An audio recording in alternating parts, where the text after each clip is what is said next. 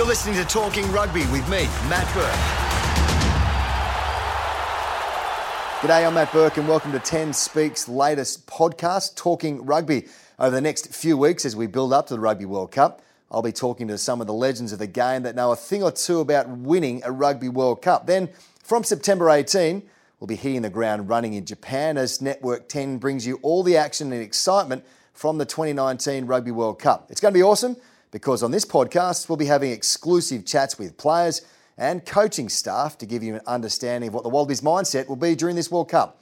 Fun, light-hearted, and entertaining. There's always time for a laugh, and then there's time to be serious. You're listening to Talking Rugby with me, Matt Burke.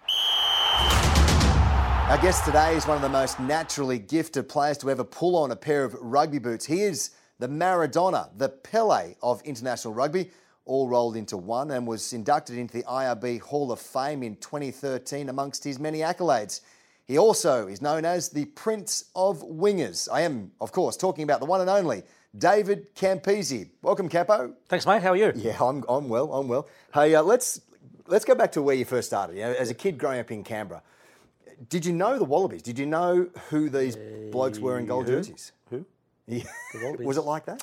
Mate, remember it's Queanbeyan, not Canberra. Pardon me. Get it right. Canberra, Queanbeyan built Canberra. Okay, right. Um, Queanbeyan High, no. Cricket, uh, rugby league, that was it. So rugby. league- So you knew rugby league better than you Oh, did definitely, yeah. at the time. Yeah, well, I was uh, St George supporter. My mum supported St George. She supported Collingwood, all the bad teams, and then Randwick. So that's I. That's how I grew up. I was a ball boy uh, for the Queanbeyan Blues, and there was a, a guy who should have played for Australia, a guy called Stevie Hewson, number nine against. Uh, he played uh, against Stevie uh, Mortimer, and he used to wear boxing boots as a number. Yeah, great player. But then obviously, if your ankles don't go, your knees go. Yeah. So he coached me in under 16s uh, for Queanbeyan Blues. Uh, so it was all rugby league, St George. Uh, the English team came out to Australia, played it in Queanbeyan, met uh, Tommy Bishop and um, Cliff Watson when I was in Sydney. So yeah, rugby league was that was it. No rugby at all. Well, I mean, if you look back, I mean, I I, I played soccer as a kid. Hmm. I didn't I didn't know union at all, uh, and, and I went to I went to a private school in Sydney, and, and, and that's what I knew as well. It wasn't it wasn't until we watched you guys in 1990 France SFS and. Lynagh and Didier Camberabero were doing trading drop goals. That was the first time I saw. Uh, that's I the one with the fights. With yeah, that's right. Fitzy, yeah. that's right. That's the first time I sort of realised. So, when did you get a start of, of rugby? When did you actually? Um, we had a on? guy called Wayne Southwell who was playing rugby for East in Canberra. He was our sports master. And then he said, Well, we guys going to play rugby? And said, Well, what's that? So he put a team together. And then we went out to play St Edmunds, which is a private school in Canberra. And from that, sit- from there, you know, I used to go and play Queanbeyan Whites uh, for a couple of years. But my dad was Italian, had no idea about sport. there was one game we were playing, we were winning, we lost. He said, "You're never playing rugby again." I said, "Okay." That was sort of That it. it. Went to play Aussie rules a couple of years, golf championship at 15, um, and then um, in 1979 went and played fourth grade for the Queanbeyan Whites. Uh, Bob, brother Bob Wallace was the Australian schoolboy coach. Uh, came to me that year and said, "Mate, um, I've got an Australian schoolboy tour next year. Um, you know, do you want to come back to school?" I said, "I hate school." so off I went and played fourth grade. You, you mentioned golf a second Mm. ago uh, and golf champion. I've played with you a couple of times. You hit the ball very, very well. Could that have been a path for, for D Campese? Uh, could have been, um, but I realised uh, that the, the guy was saying like if you some of the stories I was telling about all these young golfers that go over America sleeping cars, Yeah. And I've just gone, nah, it looks a bit too hard, really. Yeah. Um, I lived 100 minutes from the golf course. I was there every afternoon. I used to start stealing the golf balls. In the creek, there's a creek, and I go, was a great way to start. Um, but no, then I realised, no, it just sort of happens. It was just one of those days. I went to play fourth grade rugby and and stuck with it. And did you get hooked straight away? Oh, well, I was playing fourth grade with all the old guys. And uh, so everything I was, the ball would go over the scrum. Then they realised this skinny young guy would bring the ball to them. So they had a great time. They just stood there and, and if I did something wrong, they'd say, mate, do this, do that. So um, made the grand final that year. We won the grand final. And next year was straight to first grade. So yeah, it was actually the pathway we talk about pathways now, Yeah. not like the old days. Yeah. And club rugby is the way to go. Is the way for young kids to, to learn about the game. Is because you've got older guys who will help you on the way through. Did you learn? Is that where you learnt that free spirit that we know that we assimilate D Camp, David Campese with? I don't think it's hard to to pick something. I mean, it was just uh, seven, 17, skinny guy. I, uh, we, I trained hard, um, and it was just learning as I went along. And um, you know, in 1980, I think it was, we went to uh, New Zealand on a tour with Sparrow who was the ACT rugby coach. I dropped the ball at training, and he said, "Mate, you drop that again, and I'll punch you in the face." And I'm going, oh, "Okay." Good motivation. This is great. this is interesting. Um, but uh, yeah, look, I was just going along with the ride. It wasn't dreams, or I just went and played a sport I started to enjoy playing. so when you got to Randwick and then you played with the Ella Hmm. brothers, how was that? Well, the reason I went to Randwick because uh, back in those days the ACT weren't strong enough to play against Sydney or New South Wales, so it was ACT country combined, and uh, we played them at the Sydney Cricket Grounds, um, and then played against at uh, the um, Eastwood. There was a, a game there, and uh, Pete Fenton, Fab Fenton was the coach. And at halftime, he went up to Glenn. He says, Mate, can you do me a favour? Don't kick the ball to your mate at the other end. So that was me. So we were just kicking. okay. And he was getting a bit upset. Um, so, and then that was it. It was just part of going with the flow. But free spirit, I, I think because I was pretty quick off the mark, I wasn't a long distance runner, that it was like, why kick the ball away? Let's just run with the ball. And I was lucky I had coaches who allowed me to do that. The reason why I went to Randwick was because of the Ellas. And Bob Dwyer did state, he said, listen, before you retire, you've got to come for a year at Randwick. And I said, fine. And uh, the first game I played at half time, I was absolutely shattered. And Bob said, what's wrong? I said, mate, I've never had so much ball in my life. Oh, is that right? yeah, just, just give it to the wing and off you run. I said, Yeah. "No, I can't run anymore. Yeah, yeah. So that was my introduction to Randwick Rugby. Do you remember? I remember playing you at, at Randwick, uh, Eastwood Randwick, uh, and because it's got the cricket pitch down there at, Yeah. uh, at Oval. I remember looking at you. I went, "You, you're in the mud," and you went, "No," and you ran, you ran the Ran other way. Yeah, yeah. You don't want to go in. It, it's it's like Chatswood Oval. We've got the, the cricket pitch Yeah. in the middle there. Um, so that free spirit. I remember. Uh, I remember you used to. You had a poem that you Yeah. that you used to read. Yeah. It was something like tap dancing on ice or something. like that. No, tap Hey? dancing on ice. Talk to Come me. on, What, what was it? What was it?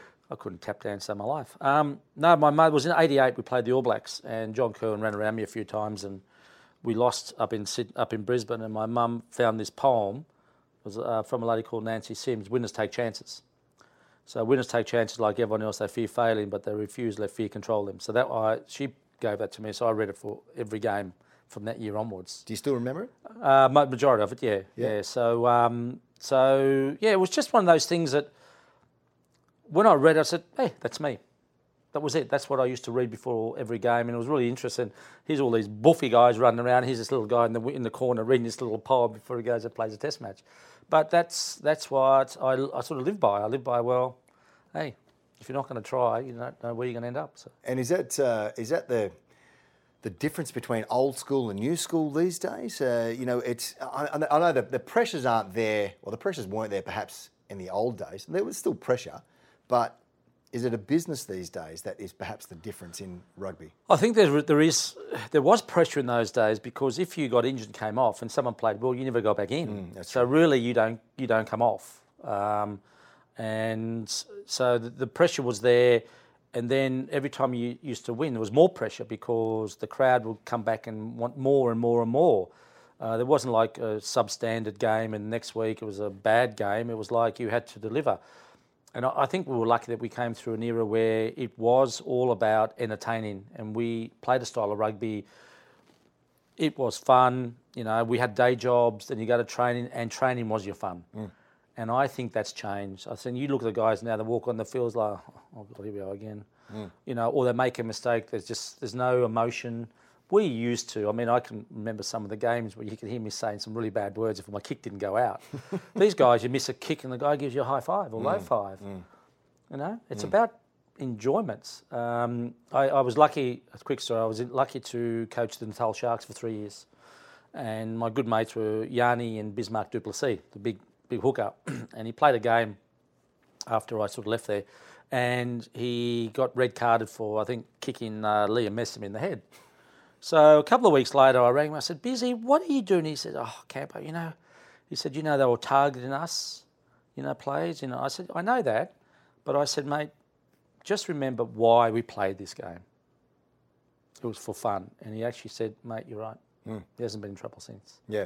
But sometimes you lose why you play because there's pressure of money, there's pressure of other other things. But for us, it was like this is our fun, this is our playground to have a good time. And I think you know we played many tests. That's what it was about. It wasn't about the money.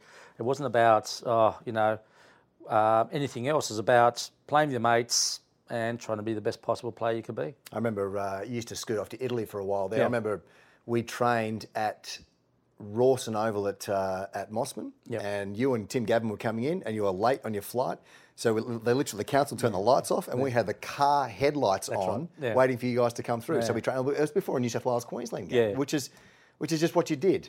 Well, I, I just that's what I mean. That's why we we did what we did. You know, even though going after Italy, um, but it was an opportunity to also travel the world. You know, I mean, coming from Queanbeyan High, I had no idea about anything about life. You know. First Wallaby tour, the Grand Slam tour. You go to Shakespeare's house, then you go to um, uh, you go to Buckingham Palace, meet the Queen, and that like those sort of things. You know, I'm, I'm from Queanbeyan, really. So you, you just don't realise the, the opportunities, and that's why league offers, whatever. It wasn't, I wasn't interested in that because what a great life. Six months in Italy, six months in Australia. Can't beat that. Did you take anything from Buckingham Palace? No, some of the other guys did that. It was. I, think I've got a spoon. Somebody, I thought so. But we had, um, the, the funny was in uh, 88, when did you, what, what did I you was start? 90, I was Okay, well, we went 84, and Chilla Wilson was the manager. And as you know, you all line up, and Mm. he goes through the team, and we got to Chris Roche, and he forgot forgot his name. That's great. so the Queen's gone, hasn't this one got a name? You know, so panic. 88, we had Andy Conway. You know, Andy was really. yeah, yeah. We said, Andy, please don't forget one's name. yeah, yeah. Could you? Because they're all nicknames though. That's the thing. I know, but anyway, so we went. So I was obviously, you know, like Burkamp. I was like number three. Cornish, Paul Cornish was number seven. Got to number seven. Nothing. So That's great. Oh, I think everyone's got the same story. When, Yeah. when, when we met the Queen, she went through, and then Prince Philip came through afterwards, and then Joe Roth turned to me afterward and goes, "Who's that old bloke?" it's just, like ignorant Australians. Um, you, you mentioned about rugby league. Uh, no one came knocking. Oh, there was heaps of heaps. Yeah, I think there was Parramatta. There was um, there was St George. There was Canterbury Raiders. Um, St Helens in England. Right. And St Helens happened after the um, '89 bu- um, British Lions, the one I threw that pass to Muddo who didn't catch the bloody thing. Yep. Uh, so on the way home, I was caught speeding by the coppers. I had a really good night. Uh, get home and St Helens offered me more money. So obviously they didn't watch the game. Yeah. Right. Um, but I just sort of said, no, I'm just, I just wasn't interested. Could you? eh, Let's go. Let's go hypothetical. Could you have made it in rugby league? Um, I I don't know because I played league all my life. I played from under eight to sixteen. So I tried for the Australian schoolboys. No one knows that in rugby league. So uh, probably could have. Um, obviously, defence was very different compared to rugby. Um, but I was there to score tries. So you know, I think that you find your way around, as you know. Yeah. Let in three, score four, yeah. type thing. Well, yeah, well, someone else will do the tackling, but hopefully not let in three. But yeah. Let in three. Um, you, you, let's go. Let's go. um, That eighty nine. Uh, and I know you. You had. It was a tough time for you then. You, you, you were talking about even re, like finishing up, retiring. Yeah, well, what happened was I came back from Italy, and um, the British Lions came out. But if you, as you know, as a player, if I got the ball 20 times and made two mistakes, no one cares. Mm. That's simple because you get so much ball. In that British Lions tour, I think I touched the ball three times in three tests. Wow. Yeah. So they remember. when you don't get the ball, that's what happens. So it was just one of those moments. I mean, I can go through the game that the game in Sydney where it's interesting because I actually saved a try in one corner, and then that happens, and I've looked up and I'll see Ieuan Evans and nobody, and because I hadn't had a lot of ball, I wasn't confident, so I stopped. Marto caught and I passed. And when you stop, as you know, and you pass and the guy's going forward, it's going to go past him. Yeah. So, oh, look, it happens. I learned. And as I said, that was 89, 91 World Cup we won. Yeah. So you learn by your mistakes. Do you know, as a young bloke, I, I watched that game afterwards. So I- I think, as I said, that was after the fact Yeah. knew about it. So when I played with you and they'd have a shot at goal Yeah. and you'd be beside me, I'd be absolutely ears pricked up, ready to go because you know I just I, I blame Mardo for that one. He didn't catch the ball. Like Yeah. Yeah. if someone passes you the ball, they should catch it. So Especially I at was- that level. Oh, absolutely. And, and I was I was like I was like on high Oh, alert. shit, like this- Campo, this Campo's better on. happen to me. Let's go, let's go. So don't just head down and run to the 22. Yeah. Like get Yeah. ready for it. Oh, um, i- i- on that's if if that's the case, then you go to 91 World Cup and and uh, quite incredible. Uh, player of the tournament, Yeah. uh, outstanding, playing with a high level of confidence. It must have been pretty special. Then. Yeah, it was. I mean, we. Um, it was all about the work that you did off the paddock, as you know, as a kicker as well as you. I mean, the amount of work that no one sees you do, and that World Cup, I think, was like I was 26, 27. So you're a bit more mature. Uh, you're an elder statesman in the team, and again, it was fun. It wasn't like it was to me. There was no pressure. You know, I think it was, it was like 19 going out there, and no one knows who you are. Just go and play. Um, but we just had a really good team at that stage, and it, it just made things a lot easier when everyone delivered. And I think if you look back to that team, if you pick the world's best 15, I think we had nine players. So it's easy when you've got nine great players to play in the same team. All right, that's the halftime whistle, but don't worry, there's still plenty more stories to come from Campo in just a moment. It's hard to believe that the Rugby World Cup started from humble beginnings in 1987 to the juggernaut it is today.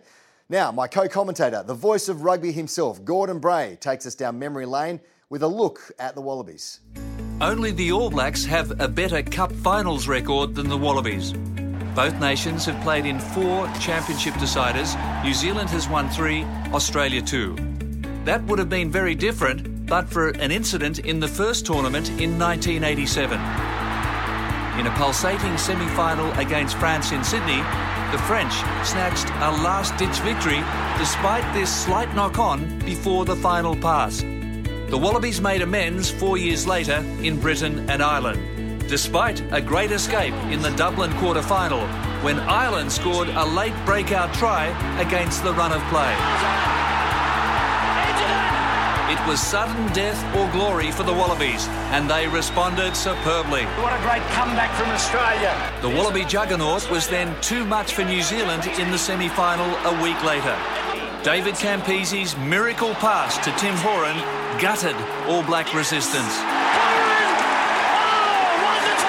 Then in the final against England, it was Horan's counter-attack that set up the only try of the game. Australia returned to the Cup final in 1999 thanks to this stunning extra time drop goal against South Africa in the semi final. Larkham has De Beer, De Beer. Come the final, the French had no answer to Australia's power in attack and defence. Matthew Burke effectively converted Wallaby pressure into an avalanche of points, kicking nine blue chip goals. Bang on target. And then big Owen Finegan had the final say. And he gets there. As host nation in 2003, Australia again reached the final. This time against a dominant England squad. After swapping first half tries, the game went to extra time before Jonny Wilkinson stepped into rugby immortality. Has he done it? He sure has. Australia entered the 2015 World Cup under new coach Michael Cheika and turned the tournament upside down by knocking out the host nation England in the pool stage. Bernard Foley's 28-point masterclass crushed the English Rose.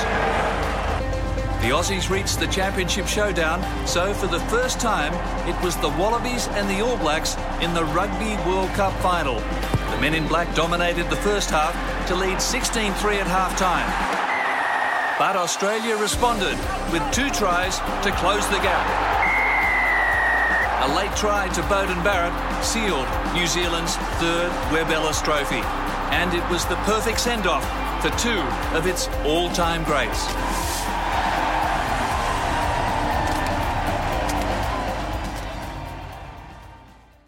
Hey there, sorry to interrupt your podcast, but once you've finished up here, why don't you head over to Hammer at Home? You'll hear from me, Barry Du Bois. I'll be talking to all sorts of interesting people from all different walks of life about their homes, families, all sorts of stuff. Start by giving my chat with Dr. Chris Brown a listen. I reckon it's a lot of laughs. Take it easy, catch you soon. We're chatting with the David. The David. The David. Stop. Reset. I've Been Okay. called a lot of things. Time to go again with the da- the golf. I can't get it. You- All right. Can I, can I please keep this? Beep. Cappy. That's easy enough. We're That's back. a lot easier. Yeah. We're back. Uh, let's quick talk about that 91 World Yep. Cup. Uh, the pass, Yeah. the Timmy Horan pass, the Timmy Horan, the Timmy Horan try Yeah. to the, the David Campese Yeah. pass. Uh, premeditated, spur No. of the moment. What happened? No, well, I think that I was playing probably my best rugby, and the ball was kicked through, and I was actually going to kick the ball, but it just bounced up into my hand. So I said, righto. Uh, Kieran Crowley came. Um, I had the ball, I had Timu in front of me, so I had to move him somewhere because he was coming across, and there was another All Black. I think it was uh, Bachop. So I stepped off my left. As I stepped, I saw. So I stepped off my right, and then sorry, sorry, I'll start again. Left, yeah, to get to me. I saw Timmy coming, and then I stepped on my right, and he called. So it was like, okay, well, I just threw there. Which was it over left shoulder, right shoulder? Uh, I was over my left shoulder. over your left shoulder, going right. Yeah, so I stepped left, and then I stepped right to get Timu to turn because he was on the angle, so I had to move him again. And as I went that way, I saw Tim, and I went like that. So yeah, Because Timmy claims it. He said he he called it. of course he was. You- and the know, other I- tries he got in the World Cup off me, he planned it as well. That's exactly right. Exactly right. The the beneficiary. Uh, I remember watching that game uh, at whatever time it was in the morning against New Zealand the semi final, and literally everybody Hmm. the next day was down the park or walking in the shops trying to work out. Now, that was right foot going left and left foot over, over the right. So it became a a pass of the ages. Well, if- we if actually did when after the World Cup. I worked for Ten for a while, and they did the ads Yes. using that pass. Yeah. Right. Yeah, so- Iconic. Yeah, it was. Go on to win the, the, the final Yep. in, a, in a tough game. Uh, 12-6, I think it was Yeah, the end score. 12-6. What it wasn't a great game. But you don't need to win great games. Like, you don't need. it doesn't need to be a great game to win. I you- know, but what I mean. it's amazing. It's just pressure. Yes. And it was a mental problem because we came back after beating New Zealand, which were the best team in the world. Yes. Really. So we are the world champions. Really. Yeah. That's how you think. And when we got the first training session, uh, So was it a letdown then, playing New Zealand, uh, playing England in the final? I don't think it was a letdown. I, I, you're there to win. It doesn't matter who you play. You've still got to beat everybody. Um, and I think that year we had 10 test matches and we had a thing in our room. Every time we win a test, we'd chalk it off, sort of thing. Um, and I said to Nick as we went to the last, I said, mate, we've got a bit of a problem here. You can just see the guys are flat. I said, they're actually very flat. It's not great. And it took a, took a, a while to get us back up to, to the final. Um, and I said, it wasn't great, but hey, who cares? Doesn't matter. World Cup champion, yeah, exactly right, or world champion. Uh, what about uh, one of your other things that you're so well known for was the goose step? Yeah. Where, did, where did that come from? Um, it was, I'm sure, a rugby league player. I'm not sure if Eric Grothe used it when I was growing up. Played for Parramatta, obviously. Um, but the first time I used it, I was in Yass playing rugby league for the Queanbeyan Blues. I got the ball under my post. These two kids came to me. I did something. I went and scored the other end. These two guys had knocked themselves out, and I've gone, geez, that worked. that worked. That's how it started. So shimmied straight through, and Yeah. they And I said, oh, that looks, that's all right. I never practiced it at all. Mm. I, I mean, you never see me at train practice. I So- just had something, uh, it's like a sidestep or a swerve. It actually added something to when you go and play, and the opposition's got to work out what you're going to try and do. Is it instinctive then? I mean, do we break it down to the, the modern day player Hmm. where they're, they're big, they're strong, they're fast, uh, you know, they, can, they know their stats left, right, and centre. Do they have the footballing brain? Uh, Or is back at the old days, you had the footballing brain, and, and as you said, you went to work, and if you were able to get a lift in there, as Yeah. in as in not get a lift at work, but actually uh, Yeah. go to the gym and, and, and No, push there's some no weights. gym nowadays. No. No. So, it- so is it is it how, how different is it then between amateur and professional? Look. I, I think Alan Jones wrapped it up nicely when he, he when he took over as coach in '94, sorry, '84. And what he made us do, we were professional in our attitude. Mm-hmm. There was no money; it was 20 quid a day, Mm. so it definitely wasn't the money. But in our attitude to win, it was about being the. He came down and I did a sprint session, and he came down and timed it. Mm. He gave us work to do, and we did it. Because if you didn't, you weren't picked. Yeah. So there was that pressure. Um, Bob Dwyer was very different, but he he wanted perfection. Every pass, if you know, when we played, there wasn't many drop balls and there wasn't many two behinds. They were all in fronts. That's what Bob wanted. So Alan wanted our attitude. So it, was very fortunate in that era. We had, like, if you think about Bob Dwyer, he went from Randwick to the Wallabies. He didn't Mm. coach New South Wales, but he had the same formula that was at Randwick. Guy, this you know what he's like. He used to roll up and down like this, and from back to going, forwards, back yeah. to forwards, and there was one coach. So he controlled and he knew what he wanted. Um, where Alan was a bit different. Um, he had the game plan, but he had he knew what the opposition was like. So I just think that we love the game. I really think I still love the game now. I get really annoyed watching now. Um, for example, Mm. Like- is, is it because you love the game? Is it because we used to play four test matches? Where now they play. Oh yeah, well, I mean, I would have pl- probably played a thousand tests if we had like, eleven tests a year, up to fifteen. Um, look, I, I think that is part of it, but guys, do you want to go and sit in an office from nine to five for the rest of your life? No. Yeah, reality That's what I mean. sometimes. Reality is about money now. That's what players want, Mm. you know. And and as I said, the, the, the scary thing is now that you know a player comes off and they've lost by 50 and they're smiling. I mean, we would have been so pissed off Mm. if we lost, you know. And that's because it's not you're taking the fun element out of it's a business Yeah. you know, and that is professionalism. I don't think rugby is anywhere near professional compared to American gridiron, all these other codes. We are not nowhere near there because of if we are, I mean, we've we've won two World Cups, we've got two finals, we lost, and we're very very strong, but we still struggle because we haven't got our systems right As in the in betweens. in between, between the four in- years. You know, and as I said, we played club rugby. Club rugby is the best academy you can get. Yeah. I know guys who open up in the academies that probably played fourth grade rugby. They've got their Mm. own academy going. I'm sitting there going, okay, um, how can you have? An, I've got my own academy. So how come you can have one? I've played 100 tests. I've got level two. You got level two. Mm. Haven't played. And it's okay, and, and no one's got control over it. So Yeah. they can teach, as you know, Different whatever, messages. whatever you want to teach. Yeah. Um, talk about World Cups, and you mentioned that. So two wins, finals, couple of quarterfinals, a couple of semi-finals. Uh, our blokes are rated 17 to 1 for this World Cup coming Hmm. up. Uh, is it a done deal? Thanks for coming. We can't go anywhere, or is it cup football at its best and we rise to the occasion? Well, I think Cheika's um, sort of mentioned that you know he went over to watch Six Nations. He said, "Listen, you go to England, Twickenham. There's sixty thousand poms. You know, so the the guy the, for some I don't understand this, but the team gets really revved up when the crowd go crazy. I still don't understand that." But that is in England. You go to Wales, there's 60,000 Welsh. But you go to Japan, there's not going to be 60,000 Poms in the stadium. There's going to be a mixture. So they're not going to get that momentum. that momentum because the crowd's geeing them on. So, and I I think it's we always perform well. Um, we got the players. Um, I don't think our skills are where they should be, but besides that, um, I think they're going to be super fit, and I think it's just going to be a bash fest. So we'll get we got Wales and Fiji, Uruguay, and America. We'll get through that. Um, then we'll probably have England's. It's a tough game, but if you win that, then you're on. So you're still Yeah. in there with a with a uh, with a chance. Now, you wore the number 11 jersey uh, your, your career. Yep. Uh, there's another guy who burst on the scene after the 95 World Cup was uh, Jonah Lomu. Yep. Did he just change the whole style? Oh, definitely. Well, it's his fault I got dropped. Of, Can you please It explain? was. It was. You, well, I was. I wasn't. Well, I'm five five eleven, and I was eighty two kilos. And he was? Jonah was 120. Yeah. Six foot four. so um, after the World Cup '91, uh, I remember I got dropped. Bob Dwyer dropped me uh, for Damien Smith and Rothley because they were big.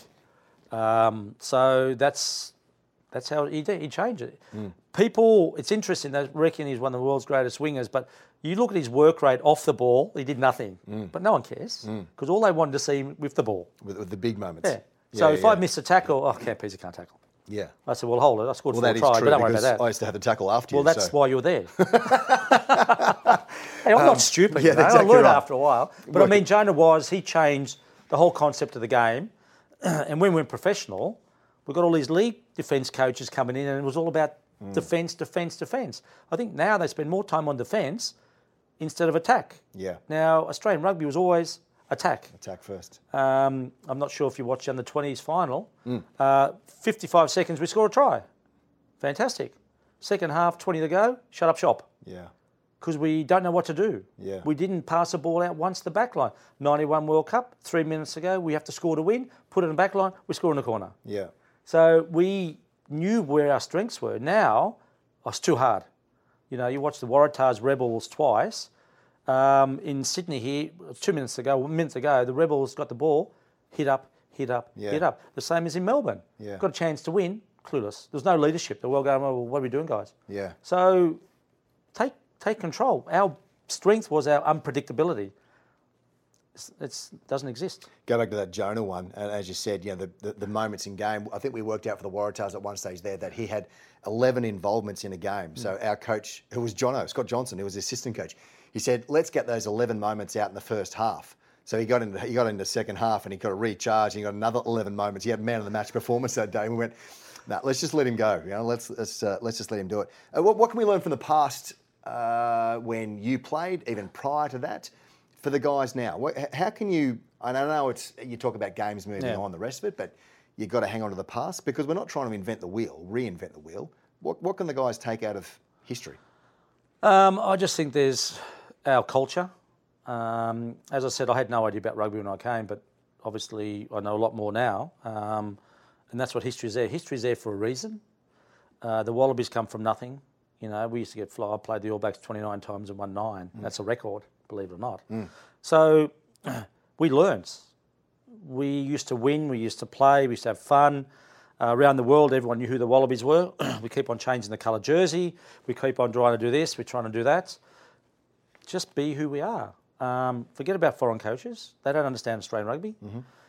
Get coaches in there who are Australian, who want to play the Australian style. We have got a lot of talents, but as you know, with the kids, the kids don't watch the game. They've got no idols in the game, and they don't know who the Wallabies are. It's pretty simple, um, but winning helps. In Australia, because of rugby league Aussie rules, have got more money than us, but it's about entertaining. I think if you entertain the crowds, they'll come. Who do you like watching in this current mob, as in entertainers? Uh, well, I enjoy Quade Cooper because I think he's a great uh, flair player. You've got Kurtley Beale, but the problem is you can't blame them when things go wrong because their flair. You've got to give options to the flair. It's Yep. the players around them still haven't don't understand. Uh, So you look- that's, that's the jigsaw puzzle that Cheika's trying to work out. yeah, and I, he knows that. He knows that Kurtley's. If we had a, if we didn't have a Kirtley, I tell you, we'd be pretty bloody boring. Yeah. Because he, the All Blacks don't like unpredictability. That's why we did so well in those days. Because we had players, they had to think, geez, what are they going to do now? They're not just normal players. Um, so that's that's one of our problems. I think, you know, it's just getting out there and having a go. Just, guys, you're playing for us old guys. That's what it's about. I mean, we continue the traditions, you know, that's what it's about. It's not about them, it's about the next guy generation. And all these young kids, when I go and coach for the last 12 months, they've got no idea who we are. They're, they're clueless. The parents know. Yeah, the generation. And the cool young kid looks at you like, uh, "Did you used to play?" I said, "Yeah, a couple of times. fine, yeah." But that's it, you know. And you go to New Zealand, they all know who the All Blacks are. Sure. You go other countries, but here, because we've got so many different sports, and you know, I think the other thing is, I think the players are used to mediocrity now. If we lose, oh, okay, if we lost Yeah. a game, it's all right. We've got another game next week. Yeah. Instead of saying, "Hold it, I hate losing." We never used to lose. We were really annoyed when we lost. So I think it's a lot of that old-fashioned. Come on, guys, just you know, just let's get together. Let's just make sure we win this game, and actually understand that we're playing because of all the Wallabies before us who got us to where we are, who who made us successful. The Grand Slam '84, uh, 1970, 78, when the, the Wallabies uh, Cornelsen four tries against the All four tries against the All Blacks. No one's ever done it. So that's why we are we, who we are. But these kids, uh, you know, you, you lose a game, you miss five tackles, there you're taking a photo with your mate smiling Yeah. on Instagram. different generation It at the moment. Uh, you've come across some people in, in your life Yep. that, that you know, and you, you mentioned about Buckingham Palace and the rest of it. Other other sports people, I know. I know when we were playing, you were heavily involved with Mark Webber. in- Yeah, in the- Mark, yeah. getting a start. Well, I played. He's from Queanbeyan, obviously. Um, his old man played prop for the Queanbeyan Whites, and I was at fullback. Uh, then Mark was coming through the grades, uh, not grades, but I knew Mark. And then um, '96, uh, after the after our last my last tour came to the airport and said, "I'm Mark Webber." I said, "I know who you are."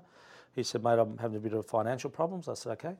so I lent him some money um, to continue. I went to London to speak all to the Australian businesses there to try and help Mark. And they said, "You got to go to Australia." Came to Australia. You got to go and speak to London. So I said to Mark, I said, "Listen, when you make it, you go tell all those people to shove it."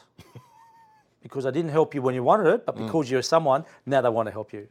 So I remember there was a message that he did send. It was quite interesting. Um, but yeah, I mean, you know, in those days, young sportsmen, there was there wasn't unless you was a major sport, and car racing wasn't a major sport. Unless you got money, you, there was no opportunity. So yeah. What other what other sports do you watch now? Uh, well, I watch my son. Yep. Uh, Jason plays rugby, very good cricket, loves cricket. My daughter's uh, very good Sienna. She's at uh, played for New South Wales um, under 15s this year. Next year, she's involved with the under 14 to 18s for, for 2020. Um, so we only got to Australia last year, but we knew we had to get our kids into the system. And the amount of driving around for parents, I understand. I was very lucky as a kid because my parents didn't care about sport. So I had to get my way around myself to sports and all that. And uh, I think Nick Farr Jones uh, said that his parents, I think, came to everything but two tests. I said, my dad came to two tests and 101. Is that right? He had no idea. Is that right? Yeah, it was just, yeah, it was good because, you know, there was no pressure. Yeah. There was no one going, oh, this, I just travel the world. I mean, your own thing. we won the Grand Slam. I went straight to Italy. Uh, after the World Cup, I went to Italy. So six months later, how was the World Cup? Oh, it was all right. Yeah, good. Well, that was six months ago. so I couldn't sort of say, oh, it was fantastic. Yeah, that's right. It's old news. You, You know? should have seen me go. I was fa- I was fantastic. I was fantastic. Uh, that's it, mate. Thanks for your time. No worries. Um, you know, it's it's always great to chat with you because you've got one, you've got one, you've got opinion, and we remember we remember history, which is uh, sometimes lost upon us. So, thanks for your no time. No worries. Anytime, Burkey. Talking rugby. No worries, mate. Thanks, mate. No problem. Next time on Talking Rugby, our guest is another absolute legend of the game. He was handed the World Cup trophy by the Queen. He even managed to find himself in a compromised position in front of the British Prime Minister. the, the boys thought this was fantastic, and at our 20-year reunion, Burkey, um, a couple of photographs appeared, and uh, of, of us sort of talking. He in his three-piece suit, the glasses fogging up with the, the steam of the changing room. Me in the raw. Um, my only excuse would have been it was bloody cold on 2 November in London. That is, of course, former World Cup winning Wallabies captain Nick Farr Jones. I'm looking forward to sharing that very funny podcast with you. That's it for this episode, and thanks for spending part of your day with me. I'm Matt Burke, and you've been listening to 10 Speaks Rugby podcast, Talking Rugby.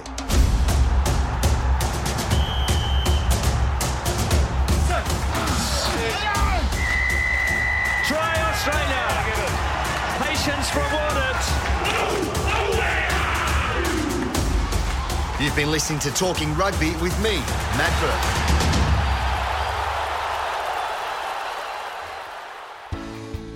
If you've enjoyed this podcast, why not try some of the other 10 Speaks podcasts we have available?